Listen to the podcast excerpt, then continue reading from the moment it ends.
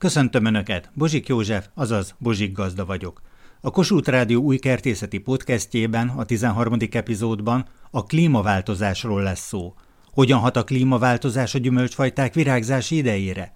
A virágzáskori fagykár egyre gyakoribb. Kedves hallgatóink is szembesülnek ezzel. Mit tehetünk? Hogyan válasszunk klímatűrő gyümölcsfajtákat? Erről készítettem önöknek egy hosszabb összeállítást. A klímaváltozás jelentősen beleszólt 2020-ban az almatermesztők életébe, a virágzás idején tapasztalt súlyos fagykárral. Az almafajták virágzás ideje, valamint a tűrő almafajták, illetve a tűrő almalanyok kiválasztása döntő jelentőségű a klímaváltozással kapcsolatban, hogy megfelelő választ tudjunk adni erre a kihívásra, mind a kiskertekben, mind pedig a nagyméretű kertészeti ültetvényekben. Ugyanakkor 2020-ban nagyon sok gyümölcsfaj súlyos fagykár szenvedett a virágzás idején, köztük a mandula és a kajszibarack is. Dr. Pénzes Béla, egyetemi tanár, aki korábban könyvet írt a kajszibarack termesztésről, beszámolt arról, hogy 2020 tavaszán a védett fekvésben lévő kajszibarack fák is súlyos fagykár szenvedtek virágzáskor. Számomra megdöbbentő ez a kép, amelyet tanár úr mutat, hiszen dr. Pénzes Béla egyetemi tanár előadást tartott a 2020-as kajszi fagytűrésről, illetve a fagykárról. A robada és a ceglédi bíbor kajszi látható ezen a képen, és két hullámban is ott vannak mellette a számok, hogy 30%, 50%, 50%, illetve 77%-os fagykár érte ezeket a fákat, ráadásul egy olyan ültetvényben, ahol nem szokott fagykár lenni. Ebben az ültetvényben, ahol az idejében a felvételezéseket végeztük, az elmúlt 30 évben egyszer volt teljes fagykár 2012-ben, amikor tényleg nem volt mit szüretelni. A 2020-as esztendőben április 1-én másodikán jött a fagyhullám, ekkor jelentős kárt okozott. Azért következett be jelentős kár, mert a fajták döntő többsége már teljes virágzásban volt. Ami azt jelenti, hogy a rövid termőrészek, a vázakorona vázágai már virágoztak, és legfeljebb a másod-harmadrendű elágazásokon volt még olyan virág, ami nem nyílt ki, pirosbimbos állapotban volt. Most azok a virágok, amelyek nyitott állapotban voltak, ezeknek a döntő többsége, vagy jelentős része, 50-70 százaléka elpusztult. Gönc, Gönci magyar kajszi, egy csodálatos magyar érték, mint ahogy a ceglédi bíbor kajszi is az, de itt vannak a mediterrán fajták, amerikai fajták, például a Goldridge, az is hódít, Orange Red, például francia érték a Bergeron, tehát nagyon sok fajtát választhatnak kedves hallgatóink. Szinte minden fajtának megvan a maga külön értéke. Én egy kicsit elfogult vagyok a magyar fajták iránt, mert hogyha egy háziasszony lekvárt akar főzni, ha jó dzsemet akar főzni, akkor biztos, hogy a Gönci magyar kajszit, magyar kajszi 235-öst keresi, az igazán jó beltartalmi értékekkel rendelkező kajszit. Tudok szebbet, tudok nagyobbat, de jobbat nem, mint ezek a fajták. Amikor a Kertészeti Egyetemen dolgozhattam az 1980-as években a növényörökléstani és nemesítési tanszéken, akkor éppen ez volt tanszékünk vezető témája a klímarezisztencia, vagyis a klímatűrő fajták felkutatása és termesztés bevonása. Abban az időben a korai virágzású gyümölcsöket érte elsősorban végzetes virágzáskori fagykár,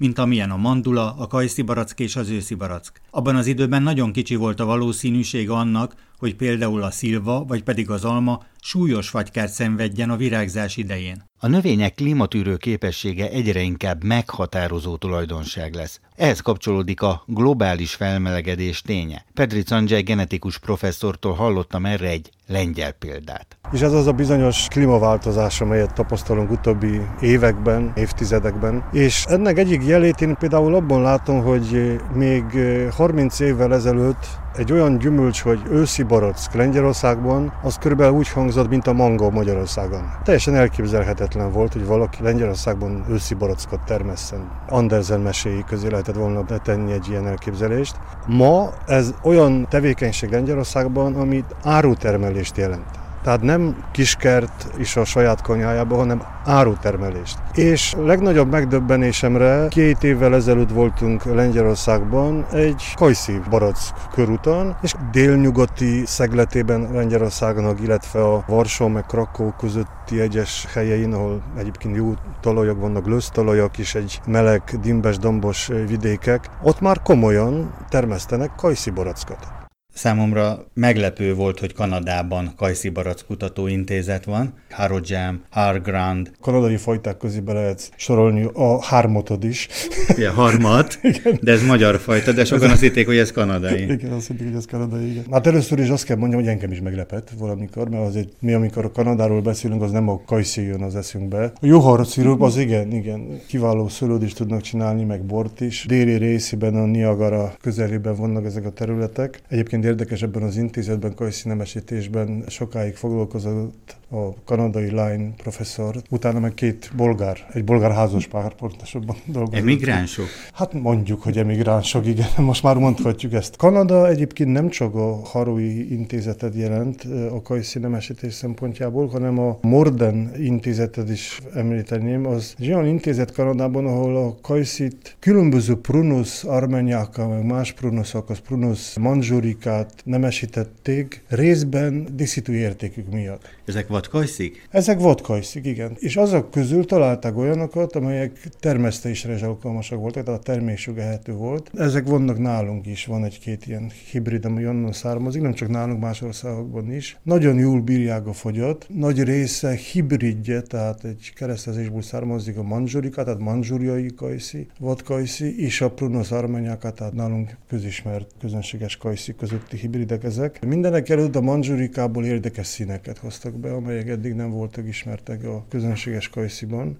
Viszonylag kedvező beltartalmi értékeket hozták magukkal, és fagytűrést. Ugyanakkor kialakult egy ilyen furcsa vélemény, nem furcsa, teljesen logikus, csak mindenféle vizsgálat nélkül keletkezett, hogy ami Kanadából származik kajszi fajta, az azt jelenti, hogy ő a fagytörő. És akkor ez kicsit azért meglepő volt, amikor, amikor néztük egy ideig különböző fajtáknak a fagytörését, onnan származik a víkat fajta is, és víkat egyáltalán nem szuperált olyan kiváló fagytörő fajtaként. Vikad ugyanakkor nagyon szép, tehát a sötét bronzos színek először talán Magyarországon vikadban jelentek meg 15 évvel ezelőtt, 20 évvel ezelőtt, talán először láttam Magyarországon. Az Egyesült Államok, tehát New Jersey, New, New Jersey Kutatóintézet, meg a Washington államban, tehát ott komoly nemesítés folyik. NIA sorozat onnan származik, NIA 1 jelent meg náluk először. Ez a New Jersey Apricot 1. New Jersey Apricot 1, igen. NIA 1-es. NIA 1-es, igen. Magyarországra behozták valamikor, nem is egy helyről, azzal a reménnyel, hogy nagyon nagy méretű. Mert ez valóban nagy méretű barack, tehát 80, talán nagyobb is, mint 80 grammos. Járhattam Szigetcsépen, ott volt 20 fa egymás után, és tényleg olyan volt, mintha egy hársfa sor lett volna, olyan csodálatos, Igen. szép, egészséges volt, és akkor a fagy egy kicsit megtizedelt, és emlékszem, hogy 10-14 dekás gyümölcsei is Igen. voltak. Az, ha nagyon kevés marad a fán, akkor hatalmasra tud nőni. Még egy ceglédi óriás az olyan 8 dekás. Az az 80, így van. Ami viszont már nehezen akceptálható volt a magyar piac által, az az alak, ami majdnem szabályos gömb. A magyar piac az elég konzervatív, friss piac, elég konzervatív ilyen szempontból. Szabályos gömb, és majdnem fehér a húsa. Sőt, a hibridek között voltak olyanok, amelyek abszolút fehérek voltak. Tehát Én azt hittem egyszer, hogy őszi barackos soroltak be, mert pont ez ilyen hát, nagy darab igen, volt. Igen, igen, igen. Körülbelül úgy néz ki. Nagyságra mindenképpen úgy néz ki. Tehát... Meg gömbölyű volt tényleg ilyen őszi barack fazon. Utána ebből a sorozatból azért egy sor fajta keletkezett, én csak egyet kiemelni, oranzsret, ami most termesztésben van, talán terjedt, de nem véletlen. Ez is New Jersey hibrid. Ez egy New Jersey hibrid. Nagyon szép barack, nagyon-nagyon szép barack, és vírusrezisztencia forrásaként használjuk mi a saját keresztezésekben. Ez óriási érték. Igen. Spanyol kutatók szerint, akik intenzíven foglalkoznak, főleg Valenciában, Maria Badenes például, és ezek eredetivel, hogy honnan is jöttek ezek. Mert van egy néhány fajta, és ezek a fajták amerikai fajták. Amerikából jöttek, de nem amerikai eredetű, hanem ázsiai eredetű, és valószínűleg a manzsurikából származnak, és így kerültek be az amerikai fajtákba, valószínűleg valószínűleg kanadai közvetítéssel az Egyesült Államokba és onnan Európába. Az Aurora az is New Jersey-ben született?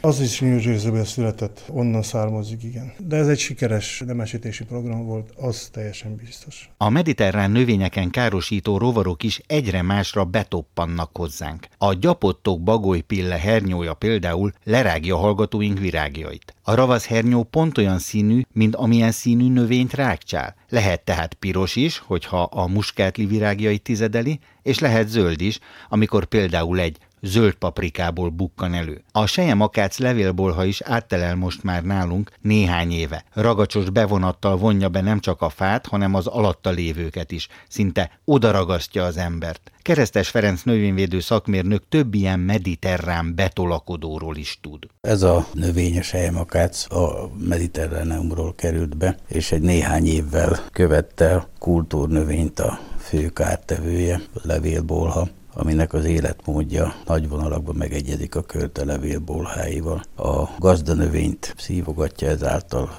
tönkreteszi a testfelületein keresztül, kízadja a szénhidrátokat, és ez olyan mértékben megjelenik, hogy a növény felületét mézharmatnak nevezett váladék vonja be, amibe különböző korompenész vagy penész gombák beleragadva elcsúfítják a növényt. Na most ez egy a sok közül. Akár a kukoricabogár is Szerbiából jött. Azóta Európa minden kukorica termesztő állomába jelen van és pusztít és jelentősen megnöveli a kukorica termesztés költségeit. Korábban a téltűrés és a tavaszi virágzáskori fagytűrés jelentette a klímarezisztenciát, vagyis a klímatűrő képességet. Ugyanakkor a csapadék egyenetlen eloszlása is megviseli a növényeket.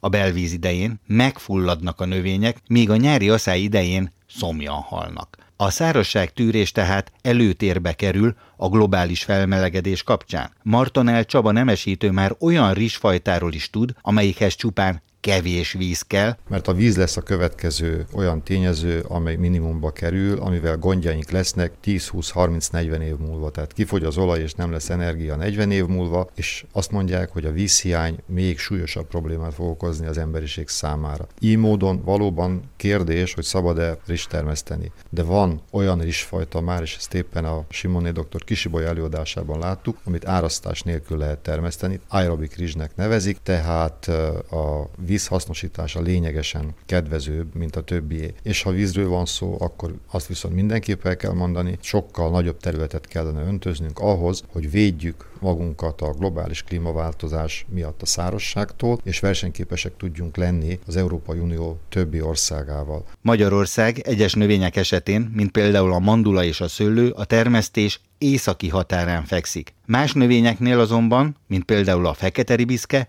a termesztés déli határán. Ha tehát tovább melegszik az idő, akkor előfordulhat, hogy a fekete ribiszke kikopik, mert nem bírja a túl erős meleget. A szárazságról nem is beszélve, ugyanis ez a vitaminbomba éppen Észak-Európában érzi magát a legjobban. Erről mondott érdekességeket Csukás Lajos gépészmérnök, az egyik hazai ribiszke kombány tervezője. Kiemelkedő volt zamatossági is szempontjából a desszertnaja. Milyen csodálatos dolog ez a fekete ribiszke, szinte gyógynövény, hihetetlen magas benne a C-vitamin tartalom, szerves kötésben van benne a vas, a kálcium tartalma sem elhanyagolható, szintén szerves kötésben, tehát szinte vérpótló készítmény, a csontritkulás ellen jó, szív- és érrendszeri betegségek ellen jó, és benne van a rezveratról, amely a daganatos betegségek kockázatát is csökkentheti. Erről cikkeznek amerikai és japán kutatók egyaránt. Minden esetre kedvező hatású a különböző sejtburjánzásokra, egyebekre. Sajnos nem értékén kezeljük a fekete ribiszkét. Ha tovább nő ez a felmelegedés, esetleg a fekete ribiszke már annyi meleget kap, hogy Magyarországon már nem is fogják termeszteni. Én ezt tapasztaltam saját bokraimon, hogy a nagy szárazság, asszály és a hihetetlen meleg miatt nagyon rosszul érezték magukat a fekete ribiszke bokrok. A klímaváltozás sajnos az ilyen hatással lehet, és én nagyon sajnálom ténylegesen, hogy a fekete ribiszke az egyre kevésbé termeszthető majd, és ebből adódóan hát nem jutunk hozzá. Ugyanakkor fantasztikus zamatú és beltartalmú bort lehet belőle készíteni, leghosszabb ideig megmaradnak benne C-vitamin és egyéb összetevők. Sokan vitatják, hogy van-e klímaváltozás vagy nincs. Tanár úr évtizedek óta foglalkozik ezzel a témával. Például a nemesítési tanszéken, a Kertészeti Egyetemen a 80-as években csodálatos fekete ribiszke gyűjtemény volt, és most azt tapasztaljuk, hogy a fekete ribiszke kezd kikopni. Például az Alföldről már egyre inkább eltűnik, és még fönn Börzsöny térségéből is kezd kiszorulni, nem véletlen, hogy a skandinávoknak a szőleje. Egyértelműen azt tudom mondani, hogy az utóbbi évtizedben már bekövetkezett nálunk is a klímaváltozás. Dr. Szalai József, egyetemi tanár. Egyre melegebbek a téli időszakok, lassan a négy évszak az elmosódik, és szélsőségessé válik. Ennek több oka van. Egyrészt a világviszonylatban a tömeges fa kitermelés, ami megbontotta a biológiai egyensúlyt, a széndiokszid elnyelés és az oxigén fejlesztés között. Megkülönböztetünk makroklímát, mezoklímát és mikroklímát. A makroklímát elképzelhetjük úgy is, hogy az egész földgömb, a mezoklímát úgy, hogy egy földrész, a mikroklímát meg egy földrészen belüli terület de mikroklíma lehet például egy városon belül is. Például megbomlott az egyensúly, mert egyre több olyan betonépületet építenek a fák rovására. Ezzel a biológiai egyensúlyt kockáztatják, akik ezt teszik, mert nem lehet mindjárt pótolni azokat az évtizedes fákat. Vannak olyan növények, ilyen például a fekete ribiszke, amely termesztésének a déli határán vagyunk, tehát északabbra érzik jól magukat. Igen. A klíma megváltozott, és vannak növények, amelyek eltűnnek, kikopnak Magyarországról. Igen, ez sajnos így van, mert például vannak olyan növények, amelyek inkább a hűvöset, a hideget kedvelik. Az utóbbi időszakban azt lehetett észrevenni, például a burgonyát mondhatom, az az északi területeken nagyon jól ment, viszont a déli területeken kevésbé viszont a déli területeken pedig a mediterrán jellegű növények, gyümölcsfák, zöldségfélék mennek jobban. Tehát egyre inkább a meleg javára tolódik el az időjárásunk. Ennek következtében előfordul, hogy egyes növények nem termeszthetők ezen a klímán, úgy, mint korábban. Idézzünk fel egy beszélgetést 2015-ből, amikor Keresztes Ferenc kertészmérnök kollégám mondta el a tavaszi fagykár részleteit Lajos Mizse térségében, az Alföldön. Fagykár volt itt a kertemben. Gyakorlatilag ami lehetett, minden elfagyott. A fóliasátorban mértem minimum hőmérővel mínusz 4 fokot. Az öreg 15-20 méter magas diófáknak úgy szóval minden levele lefagyott, valamint a szelíd gesztenye is. Szőlő, akkor csonthéjas gyümölcsök, vagyis cseresznye, megy, őszi baraszk, kajszi, mandula, már a kész körülbelül borsó szemnagyságú, vagy attól nagyobb gyümölcskezdemények is mind elfagytak, lepotyogtak. Keresztes Ferenc növényvédő szakmérnök kollégám kertészmérnök, és van minimum hőmérője, Lajos Mizsén is óriási csapások. Ez nem bírja, tehát ez már fiziológiai képtelenség, mert mínusz három foknál, hogy a nemesítési tanszéken is tapasztaltuk, átfagy a virág, és akkor vége. Sőt, a kis gyümölcs is, ha megfázik, akkor is lehullik. Így van. Van nekem egy érdi bőtermőm, egy fám, ötödik éve terem, és most másodszor fordul elő, hogy lehulla, hogyha ledobja a termését.